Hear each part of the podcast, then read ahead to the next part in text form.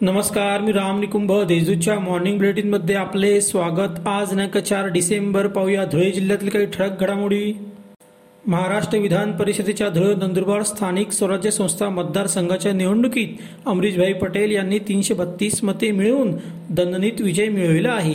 तर काँग्रेसचे उमेदवार अभिजित पाटील यांना अठ्ठ्याण्णव मते मिळाली आहेत. तर चार मते बाद झाले. दिव्यांगांच्या न्याय हक्काकडे दुर्लक्ष करणारे तसेच निष्क्रिय व कर्मचाऱ्यांना पाठीशी घालणाऱ्या अधिकाऱ्यांच्या मनमानी कारभारामुळे प्रहार जनशक्ती पक्षातर्फे जागतिक दिव्यांग दिवस हा काळा दिवस म्हणून साजरा करण्यात आला. यासह विविध मागण्यांसाठी जिल्हा परिषदेसमोर निदर्शने करण्यात आली.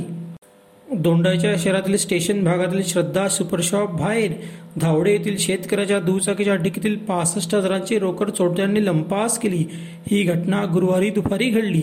या प्रकरणी पोलिसात गुन्हा दाखल करण्यात आला आहे. सुरत नागपूर महामार्गावरील मोराणे शिवारात भर दिवसा पिकअप वाहनाने जाणाऱ्या पिता पुत्राला अडवून मारहाण करण्यात आली. त्यांना जबरीने स्कॉर्पिओ वाहनात बसून त्यांच्याकडील चौदा हजार रुपये रोख व मोबाईल लुटून नेला. तसेच त्यांची दोन लाख रुपये किमतीची पिकअप वाहनही पळवून नेली. दिनांक एक रोजी सकाळी ही घटना घडली. या प्रकरणी चौघांवर तालुका पोलिसात गुन्हा दाखल करण्यात आला आहे.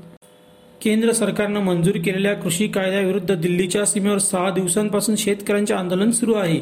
या आंदोलनाला समर्थन देण्यासाठी महाराष्ट्र प्रदेश काँग्रेस कमिटीच्या आदेशानुसार धुळे तालुका काँग्रेस कमिटीतर्फे तहसील कार्यालयाजवळ धरणे आंदोलन करण्यात आले. आता पाहूया कोरोनाची बातमी. जिल्ह्यात कोरोना रुग्ण संख्येत चढउतार सुरू आहे. गुरुवारी दिवसभरात केवळ नऊ कोरोना पॉझिटिव्ह रुग्ण आढळून आले. जिल्ह्याची एकूण रुग्णसंख्या तेरा हजार नऊशे ब्याण्णव इतकी झाली आहे.